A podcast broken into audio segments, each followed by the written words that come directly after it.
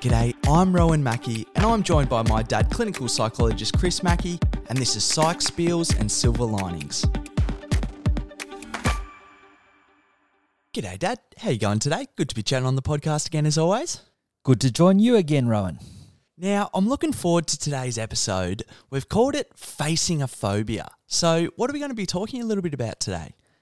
Okay, so phobias are intense fears that can interfere with people's life in some way, and about 10% of people at any one time are going to have a, say, a fear of heights or snakes or being in enclosed spaces. And so, this is one of the more specific type of anxiety disorders that can be quite disruptive to people, even more disruptive than might seem on the surface.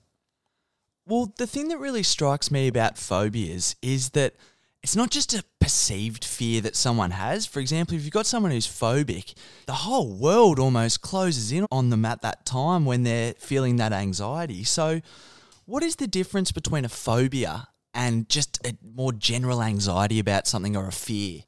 Uh, yes, I think that what you're getting at there is if people are truly phobic and they're in a situation where they have to face their fears, such as a snake being nearby, it can truly feel catastrophic not just intensely uncomfortable, but more intense than that. So, by definition, a phobia is a very intense fear and a very persistent fear. So, in a whole range of situations where people are, say, looking down from heights or being in enclosed spaces or having to be a long way from home, it's in each of these situations it'll tend to trigger the fear.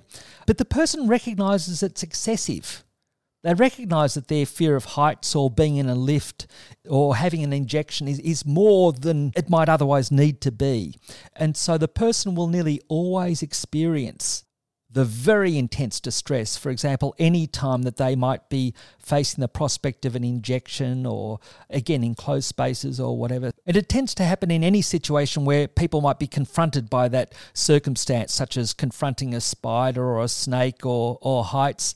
Uh, but the other aspect of a phobia is by definition it has to affect your life in some significant way, such as the level of distress that you feel is so great about it, it affects your life, or it restricts your capacity to work for example, if people find it hard to be a long way from home and that stops them from taking a job which involves, for example, driving a fair distance from home, then that by definition would impact on their life in some way negatively. So that's the other aspect of a phobia. It affects your life negatively.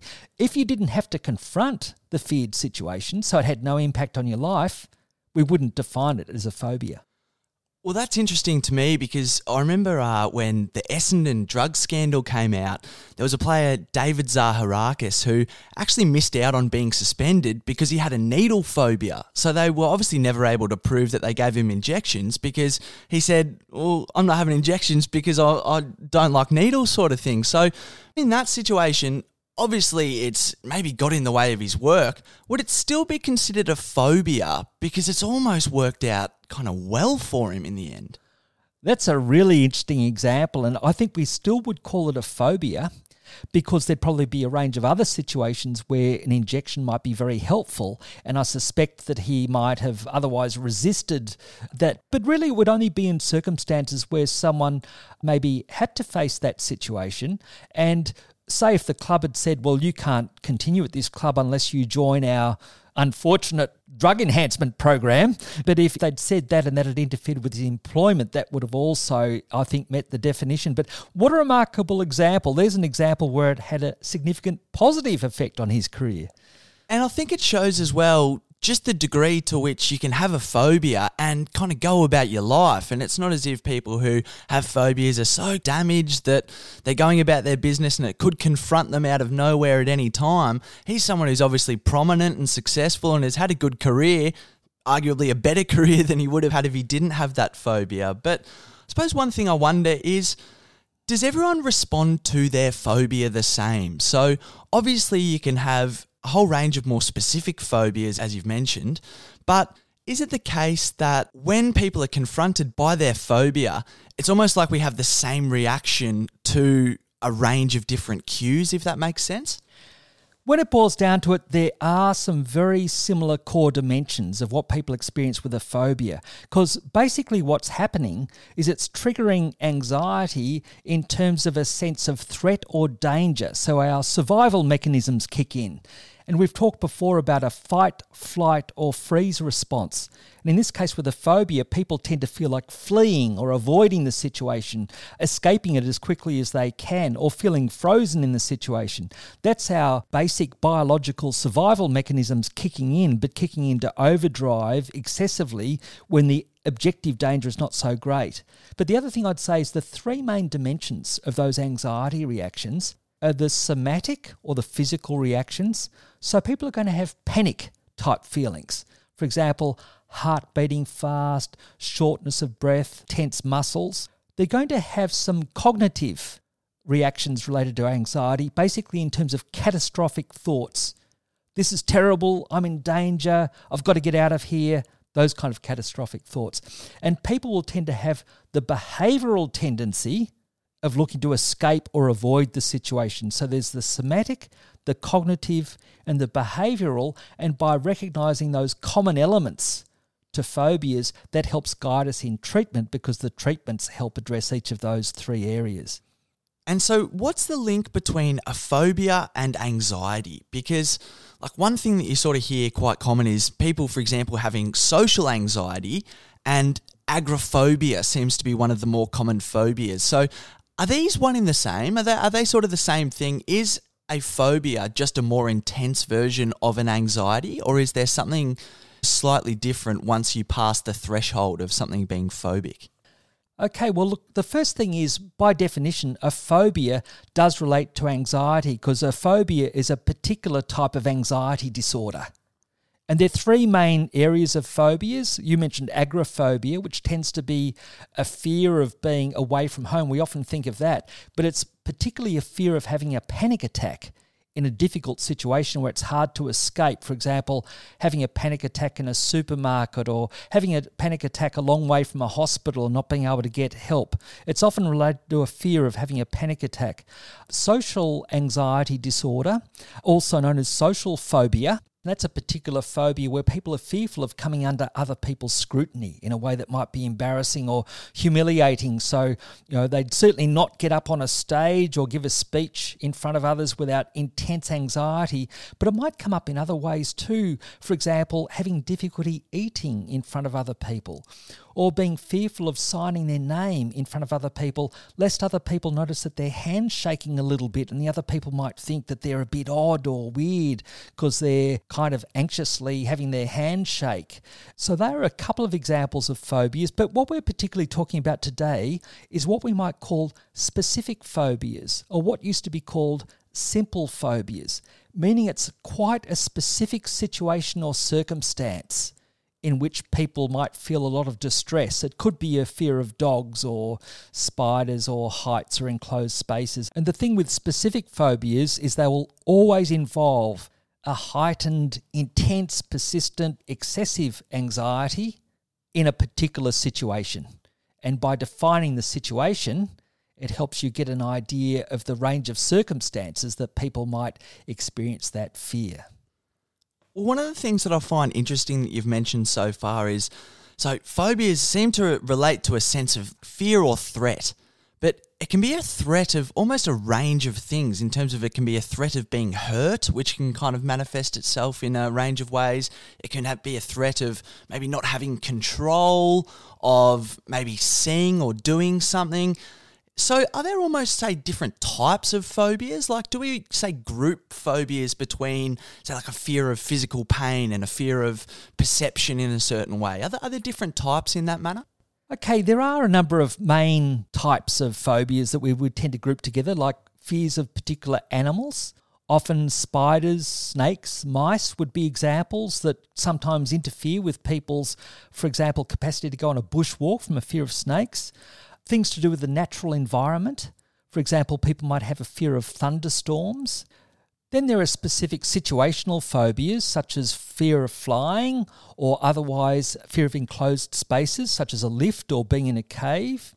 And then blood injection and injury phobias, where people might have a particularly strong reaction, for example, to the sight of blood. Then there are some other specific types of phobias, such as a fear of clowns or of having a reaction such as vomiting in public, where people might avoid situations where that risk might come up. And so, yeah, they're the broad kind of range of phobias we see. Well, what really strikes me there is that many of those phobias that you've described seems to be a more intense version of a anxiety or a fear that kind of everyone has, you know? Like I don't know too many people who are happy to go up to the top of a tall building and look over the edge, for example. So why do you think there's so much stigma around phobias? Well, I'll first mention I think that's a really good point about there being some level of objective danger which kicks into these survival kind of mechanisms. It makes it a little bit more understandable how someone can develop a phobia when there can be some objective risk in flying or spiders or snakes or whatever. You know, people have actually died from encounters with these situations. If we had no fear of injury at all, for example, then that might not help our survival. So I think that's one thing that actually helps people with phobia accept their reactions a little bit more to recognize there is this little kernel of truth, if you like, in the phobia, but it's become markedly exaggerated and excessive as the person knows, so it has this unwanted effect. But yeah, that aspect of the stigma, I think it might come up in terms of maybe being seen to show signs of anxiety, being equated with a form of weakness in some way. Fortunately, I think we're a little bit more enlightened these days and we understand that it's natural after loss or trauma or very challenging circumstances to experience and show some anxiety. But I think often the person experiences the fear of stigma more than it would objectively be there. Like, I can think of people who thought it would be the worst thing in the world if people saw their hand shake when they're trying to sign some document or whatever. So they just really go to any length to not be in that situation, thinking they'd come across as really pathetic or really weak or really weird to the other person, when I think often the consequence would not be as severe as it would seem. And is it something where people are usually aware of the source of their phobia? Uh, not always. For example, say not getting enough air. I know someone who is very fearful of being on a plane, for example, but they didn't know exactly why they were so fearful of being on a plane, and then pressing them further about how they felt, for example, about heights or enclosed spaces, it was clear that they were more concerned about enclosed spaces than, for example, a plane crashing or heights in general. So it turned out that this person underneath it all had a fear of not getting enough air and they thought of the plane as being an enclosed space. And it turned out that when they were a young child that had a near drowning incident and they also had asthma, so they had reasons in the past for not feeling that they'd get enough air. And in that situation, they weren't so aware. But once we figured out the more precise nature of their fear, that really helped because then they realized that if they sat on a plane and they trained the air vent straight on their face, and focused on the fact that they were getting this refreshing air, that actually helped the person take a flight soon after quite successfully. So that's an example of picking up the specific basis of a phobia might help. But there was another example where, say, I was very confused what the source of the phobia was, and the person did know it themselves. And this was a strange situation where a person tended to run outside whenever the wind picked up. So even if the wind went from, say, five knots to 10 knots, they'd rush outside, even if there was an impending thunderstorm. And actually, if the wind got much worse, they'd especially try and be outside and run outside. And you'd think, well, there's more danger outside in a thunderstorm. What's this about? And the person described that some years earlier there had been a terrible storm and they were in their lounge room and heard this terrible crash. They went to their bedroom and saw the window had been smashed in by an outside awning that had been smashed through the window, spraying their bedroom with glass. And this person thought, if I was standing there near the window, I could have been killed. So they got the idea in the back of their mind oh, it's safer being outside than inside. So even if the wind picked up a little bit, they tend to rush outside. So that was a situation where the person was quite aware of where it came from, but they still had this phobic reaction. So is it the case then, and look, this might be a little bit naive in some ways, but There's almost a view of a phobia where it's the result of someone having a traumatic event and to simplify it down, essentially not wanting to be in that traumatic situation again. So that's a situation that they become quite fearful of and phobic of, and that's where the phobia develops from. But is it the case that you need to go through a traumatic event to develop a phobia out of? Not necessarily, and we could think of that situation where the awning smashed through the window as like a traumatic event, so to speak, or what could have been a traumatic event. But people tend to learn phobias from some kind of negative experience themselves. For example, that near drowning leading to a fear of not getting enough air, or people tend to pick it up from a parent for example, uh, could be a, a, fear of snakes, or or who knows, spiders maybe. but um, but as far as that goes, more commonly there'll be some kind of events that have contributed to it but it might not be a, an obviously traumatic event at the time. And it, it's more like the person can develop sometimes, sometimes it can seem the person develops the idea of something being very dangerous to them, and it can be hard to really pinpoint what that might be. And certainly in psychodynamic therapy, sometimes it might be thought that the phobia is about something which represents a symbolic threat in some ways. And sometimes that's very hard to get at what the source of that might be. And so then how much is it the case that you need to understand that source of someone's phobia? Is it that you can almost build up a tool belt kind of in competition with the phobia, if you know what I mean? So you, you arm someone with the resources to be able to tackle it without necessarily addressing the problem? Or is it the case that addressing the problem and hitting it at the source is really the best case forward in all circumstances? Okay, well, look, there are some mechanisms or strategies we'll talk about a little bit later that actually are the most important things for helping deal with a phobia, whatever leads to it or whatever the source of it might be. But it does help to understand the core of a phobia. And I'll give one example. Just say agoraphobia, where people might have a fear of being, say, away from home. And sometimes we ask people, do you have more of a fear in a crowded street or an empty street? Now, if people have a fear of being in a crowded street, then probably they're afraid of having a panic attack, but in a way that will make them look stupid or weird. So they're fearful of other people around and, and looking stupid by having a panic attack in front of other people. Whereas if people prefer a crowded street and they're fearful of an empty street, similarly, they're likely afraid of having a panic attack but they might construe their panic attack as being physically dangerous. They might think they're about to have a heart attack because their heart's beating fast. So, there it's more a fear of physical danger, and that person might find it very difficult to drive at any great distance from a hospital and when they go to a new town, they might try and figure out quickly where the hospital is because they have a fear of some physical danger from a panic attack. So, when we can understand that, then we can get more at the kind of nature of someone's thinking behind the fear, but also can help us tailor the ways that they face it to get the most benefit.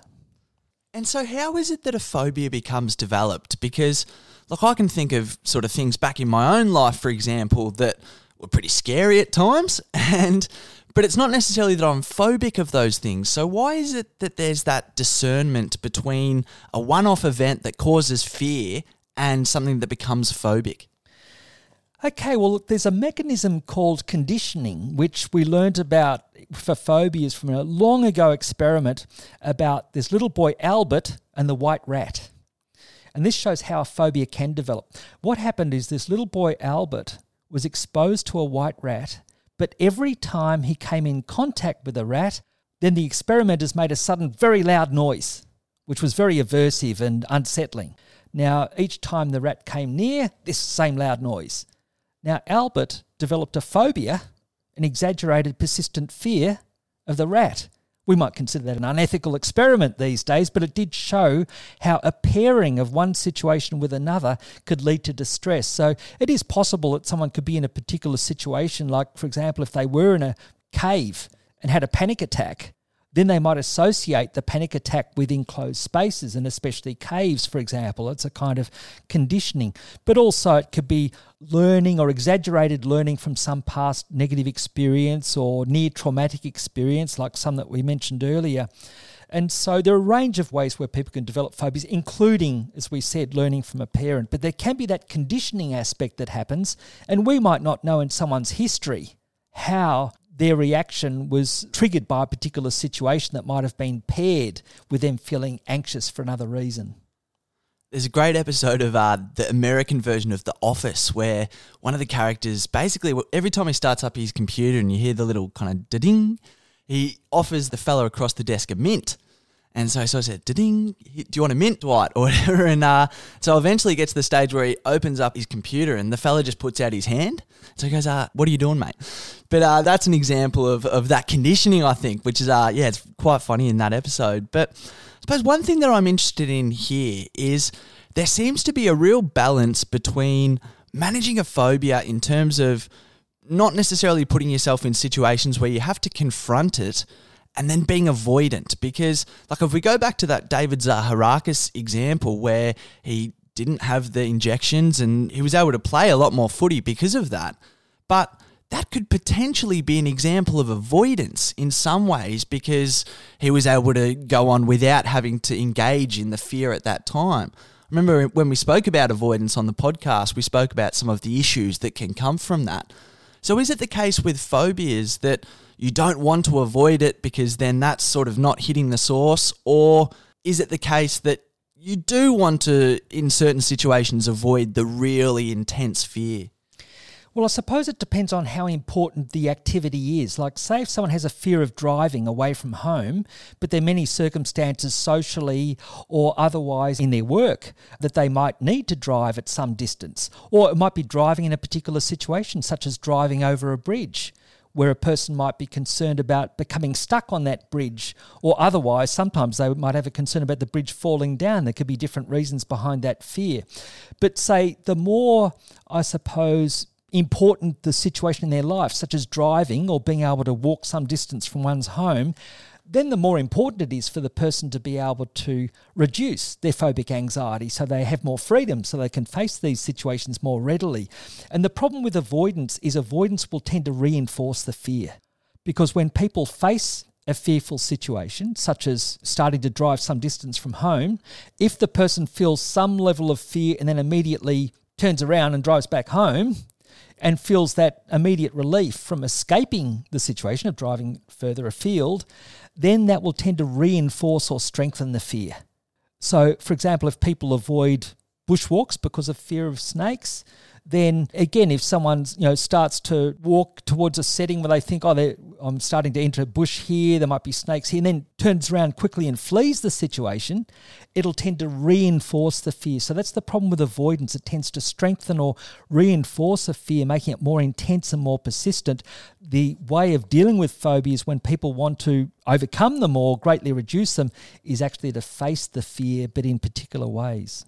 One thing that strikes me about phobias, and, and it's interesting that importance idea as well, because, for example, you may have a phobia to, for example, a spider, but you're going to come in contact with a spider a lot less than, for example, someone with a driving phobia will come in contact with the opportunity to drive. So, in that sense, potentially some of the most common phobias aren't necessarily the ones that people say seek therapy for, I imagine. So, in a therapy setting, what are some of the phobias that people seek help for? I think the most common one would be agoraphobia. So, the fear of having a panic attack. It might be a fear of having a panic attack in a supermarket or being caught in a queue and then not being able to escape. So, it's in situations where escape is difficult. It might be even driving on the Melbourne Road between Melbourne and Geelong, for example, a, a one hour drive, and people being fearful of becoming stuck halfway there on a highway, whereas they might be able to drive more readily nearer their home. So, certainly, agoraphobia. Flying phobias would be another one that comes up a little bit more often, and situations where people are fearful of not getting enough air, and that might be going in an elevator. It's not that these are necessarily very common in terms of particular phobias. I would see someone only every few years for a difficulty like that, but with agoraphobia, that might affect about, say, 5% of clients coming through our practice. Just to pick up on one of the things that you mentioned there, so you mentioned a fear of planes, for example. Well, a fear of planes is something that I find quite interesting because if someone has a fear of flying, it's not as if you can make the plane necessarily any safer than it was going to be. So, how do you, I suppose, reframe someone's view of flying in itself without being able to change the nature of flying, if that makes sense? Okay, well, look, I suppose part of it is there will be an objective risk of flying, but it's very small. And so, first of all, we might try and put that into some kind of context because that can help to be a bit more realistic about it. Most people are surprised to hear that fewer than 50% of plane crashes end in a fatality. Some people would assume that every single plane crash, everybody on board would die. That's actually not the case. And actually, someone calculated that if we looked at the likelihood of dying in a plane crash, you'd actually have to fly every minute of your life from birth, your entire time, until you were 72 years old before, by the law of probability, you might anticipate having a plane crash. So when people hear that kind of information, it just helps people recognize a little bit more objectively, maybe some of the extent of the exaggeration of their fear, so to speak. And for many phobias, there are ways of helping put that in a certain kind of perspective. But in particular, I think what helps is just recognizing that whatever the phobia is, it's an understandable fight, flight, freeze reaction which is being triggered sometimes in ways that we don't know why that particular reaction was triggered, but it is triggered by a particular situation. And really, what people are dealing with is the uncomfortable distress and the feelings and the catastrophic thinking itself. It's almost like our internal reactions, our own somatic feelings, and our own thoughts. That's really the challenge that we're facing. And one thing is for people to get the idea that that might be very uncomfortable, those situations, but typically they're not so dangerous. So we might have mentioned some facts about the objective danger to put it in perspective, but really the challenge for people is to face their very uncomfortable thoughts and feelings to go through the experience of facing their phobia in ways to be able to bring the fear down. So, in that case, then, is it suggested that you'd almost try and sort of rationalize the danger of the full situation rather than sort of saying to someone, I understand that, you know, planes do sometimes come out of the air, sort of thing. Like, I remember back to the OCD episode, one of the things that came out of that was people with OCD recognize at times that their experience isn't the most rational. So, is it similar with phobias where we don't necessarily want to trivialize someone's experience to sort of say, well, well why are you scared? Planes aren't actually that dangerous. Yeah, look, I think the main thing is to acknowledge that the fear is very real for the person and it will relate to influences like conditioning, past experiences, and many of us, if we had different experiences ourselves, might have been much more likely to develop a phobia. So I think it's important not to trivialize it in that way. But by the same token, it does make a difference to, whilst acknowledging that the reaction is there, it does make a difference to help bring in some corrective information, if you like. So, uh, say another example is people having a fear of having an injection because their fear of the level of pain it might influence, for example, and just telling people that actually we don't have many pain cells, for example, in our upper arm. So, if you get an injection, there's actually a one in three chance that the needle will not come in contact with one of those pain cells, there's about one in three chance that you'll be able to escape the pain altogether. So that's a kind of situation that that corrective information can make a little bit of difference to people. But look, ultimately, I think, like you're suggesting, we acknowledge that the fear is real and it is intense. And it is partly how we're wired at the time. It's partly in our programming, if you like, and, and the way it triggers that fight flight response. But ultimately, it is about accepting that there is that level of distress and fear that the person feels. It would be understandable if we had the full context. We might not always have a full understanding of it, but we fairly soon get onto the mechanisms of helping reduce the level of fear, even if we fully understand or not what's led to it.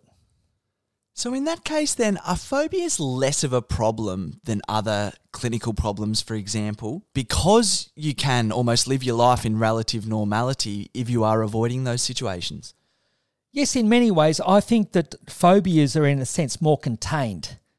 Like especially particular situational phobias or a fear of certain types of animals. Often there'll be situations where we can avoid that, if you like. And that was some of the earlier psychological theories about why people developed a phobia. There might be this notion that people are actually more fearful of some other broader symbolic existential or relationship conflict or something like that, and in some way the phobia symbolizes that conflict, and the person simplifies their life by thinking, if I just avoid this object or this situation, I'll be okay, rather than dealing with a broader underlying fear. I think many people would think that sometimes the development of a fear can be more behavioral than that.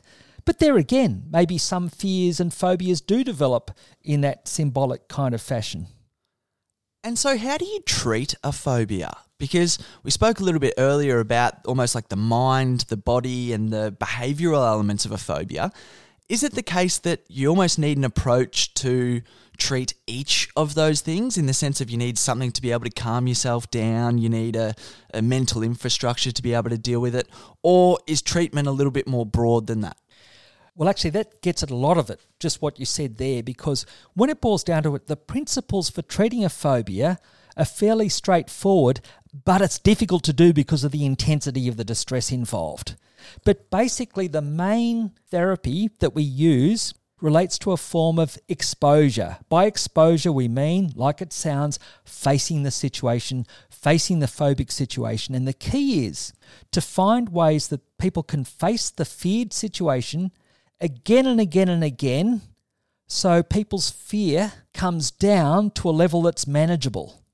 It's not just about facing the situation, such as being quite some distance from home or driving over a bridge or being in contact with a spider. It's not just being in the situation, but experiencing your anxiety coming down to a manageable level, preferably no more than 50% of where it started and hopefully less.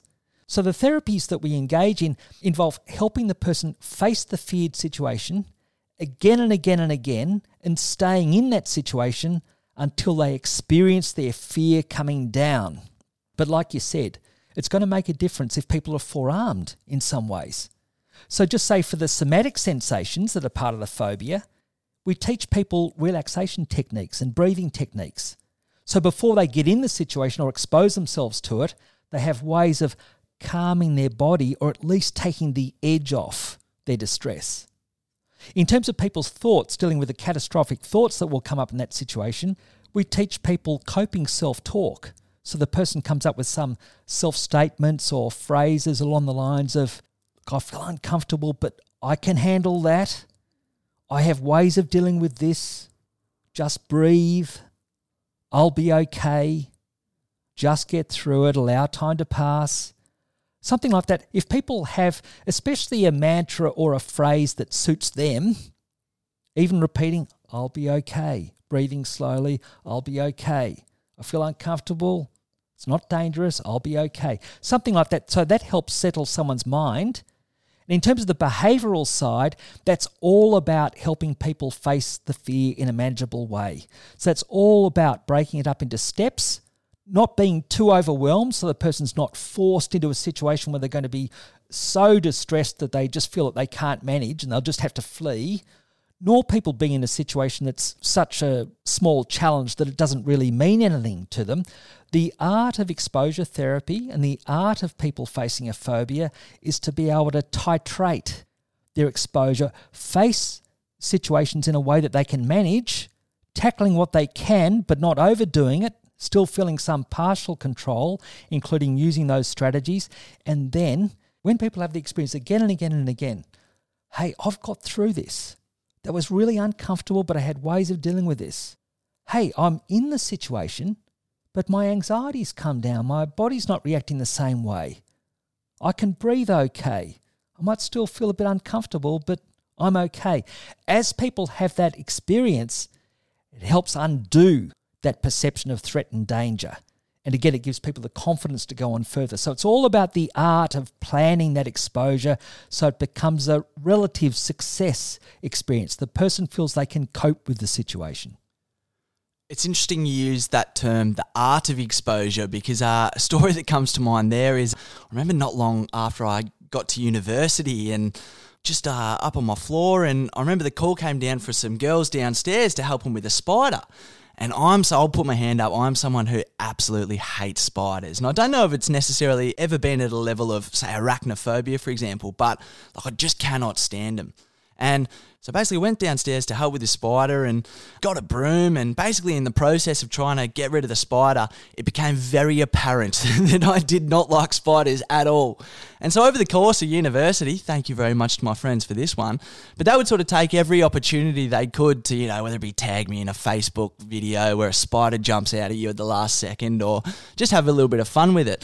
But at the same time, now I'm in a situation where I'm probably not as scared of spiders as I used to be because there's been all these situations where I've been confronted with that situation. So I don't know if it's necessarily exposure therapy in that situation, but uh, yeah, I suppose I've got my friends to thank for uh, certainly exposing me to a few more situations than I would have. Yeah, I suppose that your kind friends could say that they worked out a very artful exposure program for you. yeah. And so, one thing I wonder about there is in therapy, is it almost like you have to wait for someone to get to a threshold before you think that they're ready? In terms of, are there certain things that they have to display for you to be able to think that they're in a position to be able to go through the intensity of exposure therapy? Well, one of the main things in a therapy setting is it might be actually the reason for someone referring themselves. If it comes up, say, during conversation about something else, where, for example, many people with an anxiety disorder will also have a phobia. Doesn't necessarily go the other way. Many people with a phobia will not have a different type of anxiety disorder, for example, generalized anxiety disorder around worry, but it often goes the other way. So just say if someone's seeing us for something else and the notion of a phobia comes up, then it'll be more looking at the person's motivation for change in terms of how much difference is it making to their life? Like, how restrictive is it? And how much distress do they experience in terms of having that phobia? And I suppose that reflects the person's readiness. And we basically gauge that by asking the person and talking around that. There'll be some phobias where the person isn't going to face it so much that they don't need to address it. But there are other situations where the person is very motivated to deal with it. It might be because they do want to drive or travel further afield or go on bushwalks or fly in a plane somewhere. But sometimes it's also because the person wants to have that extra confidence from having dealt with this more vulnerable situation. The person might want to show themselves that they can tackle that anxiety and come through it, recognizing that that might more broadly bolster their confidence in their coping skills more generally. And so, with exposure, is it best to expose yourself to something that's going to be incredibly intense and put you right in that state of vulnerability? Or is it, for example, best to start with, say, like a photo of a spider as opposed to the real thing? Uh, again, that's a really good question for each client or each person looking at because it's going to differ according to the person. But the general principle would be if we aim too high and push ourselves into situations where we feel out of control, that's not going to help so much because people are more likely to have some kind of negative experience, which might reinforce the phobia and make it worse. So we want it to be something that people can relatively handle. By the same token, we don't want it to be so trivial that the person's not really making much progress. Like if they had agoraphobia and they only walked out to their letterbox each day and didn't at least try and walk two houses down or then to the end of the street, if people weren't pushing themselves further, they wouldn't make the progress. So, how we usually work that out with people is we get people to rate the level of fear they're likely to experience in different situations. For example, how fearful might they be walking out to the letterbox? That might be a level of 4 out of 10. What about walking two houses down the street? It might be a 6 out of 10. What about walking to the end of the street? They might find that's about 10 out of 10, so anything further afield, the same. Well, what we often look to do is we start usually with people tackling things at the lower level of what we call their fear hierarchy or their exposure hierarchy, where it's only a, say, two, three, four level out of 10 distress.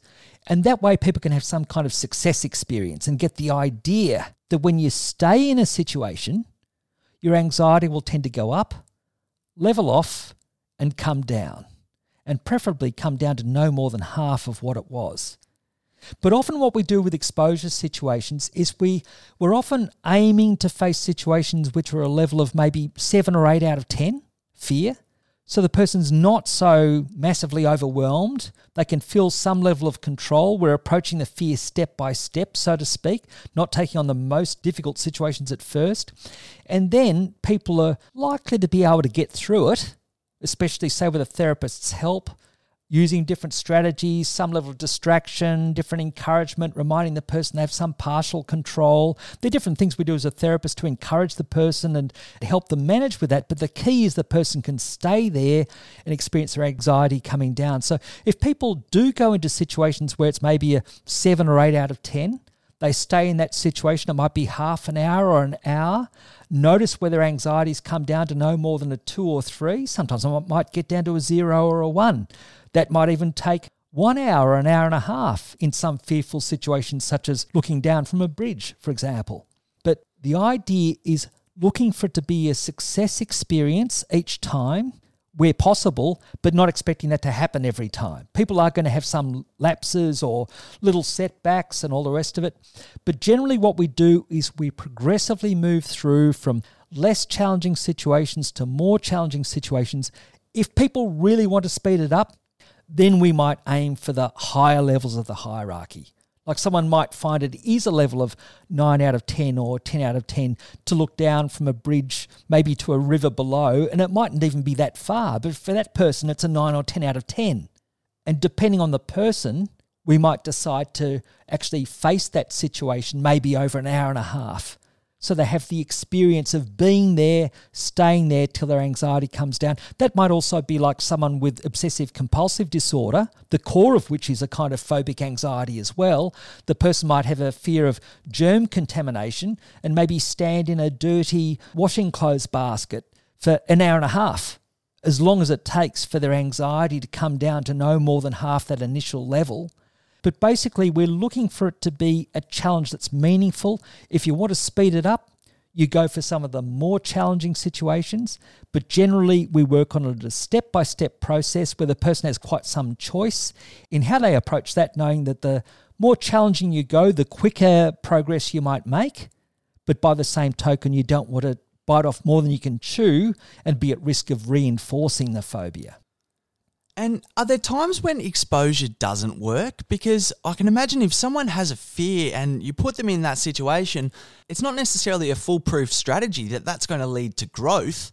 Especially if, for example, someone's had a traumatic event in their childhood that they haven't experienced for a long time. So, can there be negative experiences of putting someone in that situation as well?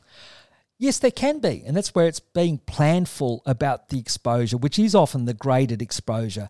Because if people are in a situation where they feel pushed to do something that they don't really want to do, they're pushed too hard, or they feel they don't really have control over the situation, they feel overwhelmed, and in the end, they feel that they had to escape or flee, that will tend to make the fear worse. It'll tend to reinforce it because the thing is, as soon as someone flees, their anxiety will immediately come down and that will reinforce or strengthen what happened just before it, which was the impulse to flee and the fleeing. So, if we push someone into a situation, or someone pushes themselves into a situation which they found so overwhelming they felt they had to flee, that's the problem. That'll reinforce the fear. So, that's one area where it's important. If someone is going to leave the situation, they know they can make a strategic retreat. For example, with agoraphobia, they're fearful of being left with a full shopping basket in a supermarket and having to flee, leaving the full shopping basket. Would encourage the person to just go out to the car park, for example, and then come back in afterwards when they've regrouped to some extent, rather than outright fleeing. Because if someone races out, they leave the full shopping cart, for example, full of groceries, they've fled home, that'll tend to make it worse. And the other situation when it tends not to work so well is if the person dissociates. And I can remember a young fellow with both agoraphobia and social phobia. And so, what our plan was, we were going to go to a nearby youth organisation where they had pool tables. So, he's going to meet other people and have a game of pool. And we did this for about an hour and a half. I went with him for that session. He met some other people. He played pool. We came back. I asked him his anxiety ratings and all the rest of it, and they didn't really change even though objectively he'd managed with what we'd done. However, throughout, he was actually dissociating, meaning he was there but not there. He was kind of tuned out. Is kind of depersonalized, if you like. I wouldn't have been surprised if while we were there, he was maybe even standing outside his body, looking on as though he was another person. I didn't know how to assess for depersonalization or dissociation then. That was a long time ago. But when I learnt that people don't necessarily benefit so much from exposure if they dissociate at the time, that popped into my mind, that example. So it's important that people, in a sense, are mindfully aware when they're there of some of the reactions that they're having, accepting some of the feelings in their body, thoughts going through their mind. Sure, an urge to leave or to flee, to allow for those experiences being there, being mindfully aware of those, feeling those feelings or accepting those feelings within one's own skin without dissociating, and then feeling your anxiety come down. That will work. If you can get your anxiety down to no more than half of what it was at its peak in that situation, you will be undoing some of the phobia on every occasion where that happens.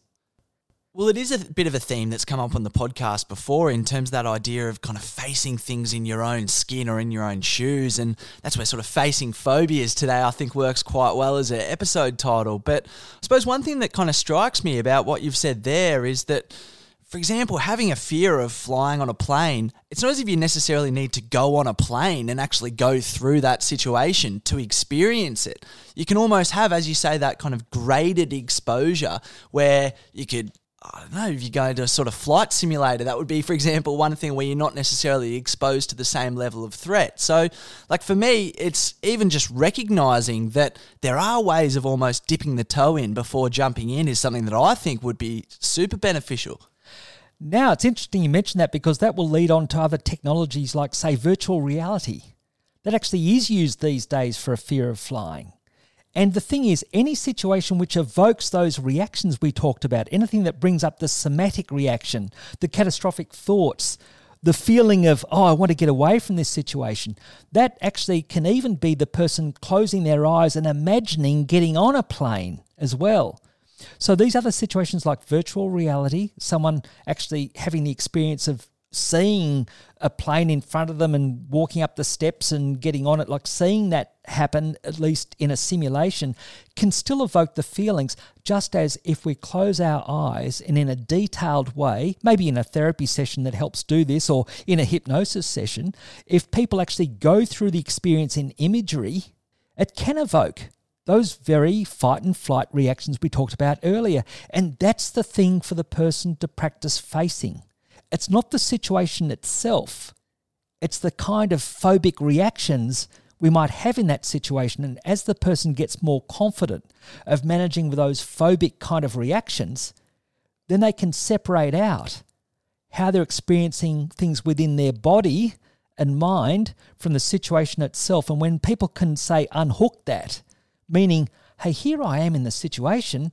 There's a spider, it might be a daddy longlegs or whatever, but it's on my hand, and I'm not freaking out here where I used to, kind of thing.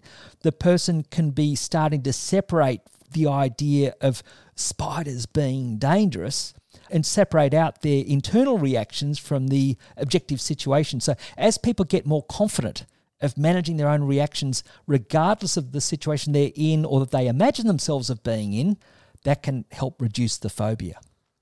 Well, that imagination idea is something that I find fascinating because, like, I know in sport, for example, if you've got an aerial skier, let's just say, if they imagine themselves doing their routine and sort of flipping through the air, it's my understanding that that can actually create synapses in their brain which kind of fortify the skill in terms of even just visualizing yourself in that situation can actually improve your ability to do it. So it seems that it's the case with phobias, that it's the same. But then what I wonder there is is it best to keep telling yourself that something isn't a phobia, or is it best to keep putting yourself in that situation in order to kind of desensitize yourself to it through your imagination? Or is that something that could then almost like build up the experience so that when you are in the real life situation, you start to feel maybe like a more intense somatic reaction? Can that be a little bit more overwhelming potentially because you've built it up so much? Okay, look, I think the general idea is our starting point is accepting our reactions as they are. So rather than telling ourselves it should be different from what it is, or trying to tell ourselves that we don't have that phobia or don't need to have that phobia, I think the general idea at the start, if I get what you're getting at, is to allow for the vulnerability in the first place of letting there be that anxiety and that difficulty there, but recognizing that we have some ways and developing these coping skills, including planfully facing phobias step by step, having that kind of strategy and the coping skills of breathing techniques, coping self talk, relaxation techniques. I think starting with the point that this is how it is, recognizing and accepting the reactions initially as they are, but recognizing I have ways of helping myself deal with this and I will experiment.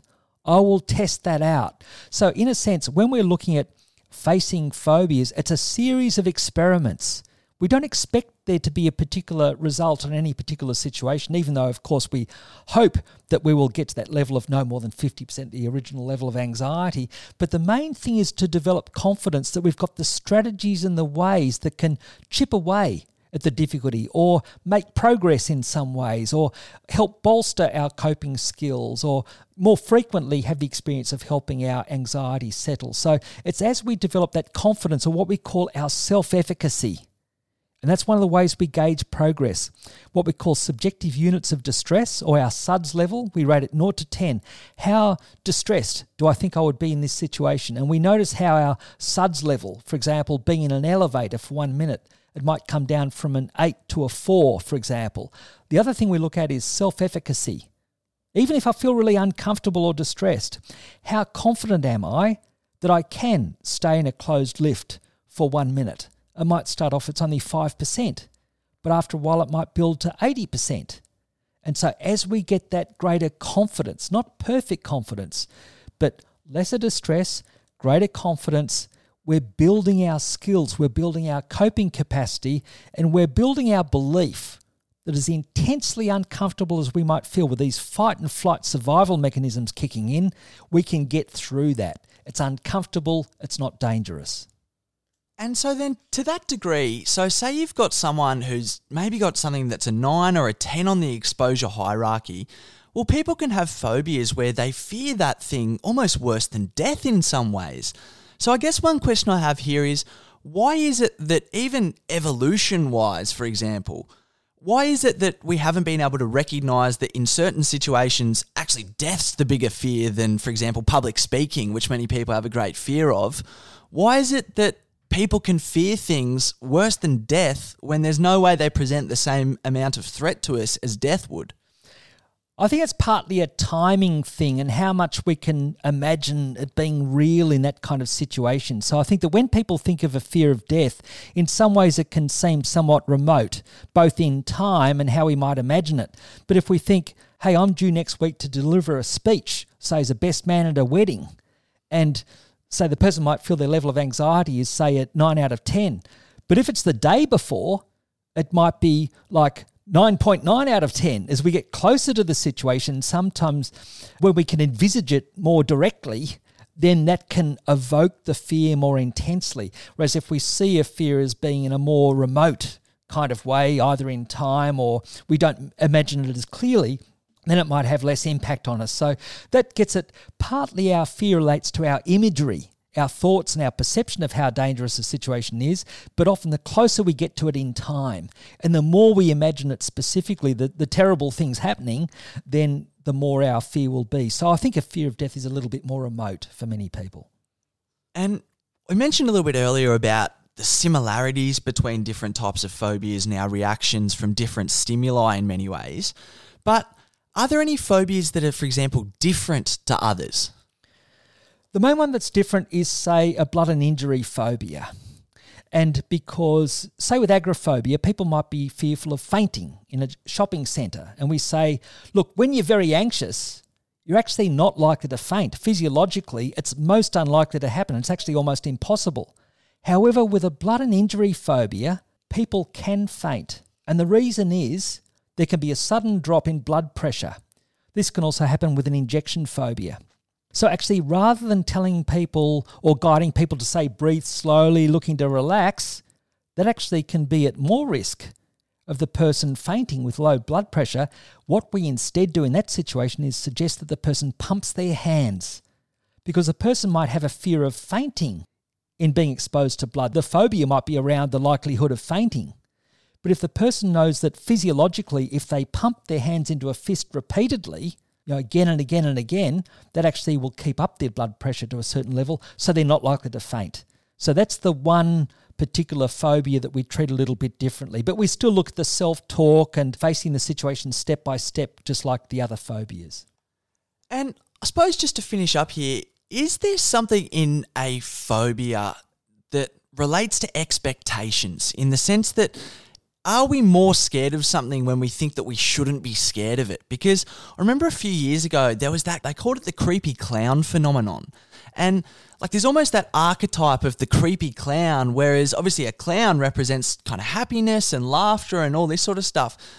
Is it that in that situation, part of the thing that makes them so scary is that clowns are actually supposed to represent something completely different? Or is that just a more specific thing with clowns, whereas you know, it's been documented that a few people have subverted the idea of a clown over the years. Look, I think the main thing is it comes back to the perception of a situation rather than the situation itself that is the key. And so, like you're saying, often we would think of a clown as being a positive, bright, fun kind of character, which maybe is part of the reason why movies might subvert that, as you say, and have this evil clown kind of unexpected figure. But in that example, I imagine different things might affect our perception of clowns. Look, it might even be something as benign as someone when they were young having seen a very scary movie with one of these evil clown characters. It might be the person was in a situation of feeling very panicky for a different reason when they encountered a clown figure, some of that conditioning situation. But I imagine that there's something about the creepy clown aspect that can evoke more of that anxiety in the notion of I think people probably have a bit of an evolutionary tendency to feel some kind of potential threat from a figure that's like a human like form but it's also kind of other or foreign in some kind of way, different from what we'd expect in a sense of being unknown, a bit unpredictable or foreign. So I suspect that's part of the reason why the evil clown archetype can work. There's something about it that's kind of familiar and kind of benign, but there's another aspect about it that can seem more unknown and disguised and sinister. Uh, I think it's maybe something along those lines. Well, I suppose just to finish up, Dad, I'll just mention that one thing that I've found interesting is that probably one of the best performed kind of pieces of content that we've got at the practice is a video that you did on destination happiness on exposure and on phobias with with Angie Hilton the presenter. So I'd recommend everyone who's who maybe wants to learn a little bit more about exposure or even see a little bit of it in action feel free to head along to the YouTube channel and check out that video because that was a great example of exposure therapy in action, I think. I think what Angie demonstrated in that video, which related to her fear of driving at some heights, as she described, I think that's just so beneficial for other people to see that example because what Angie modeled in that is, first of all, accepting vulnerability.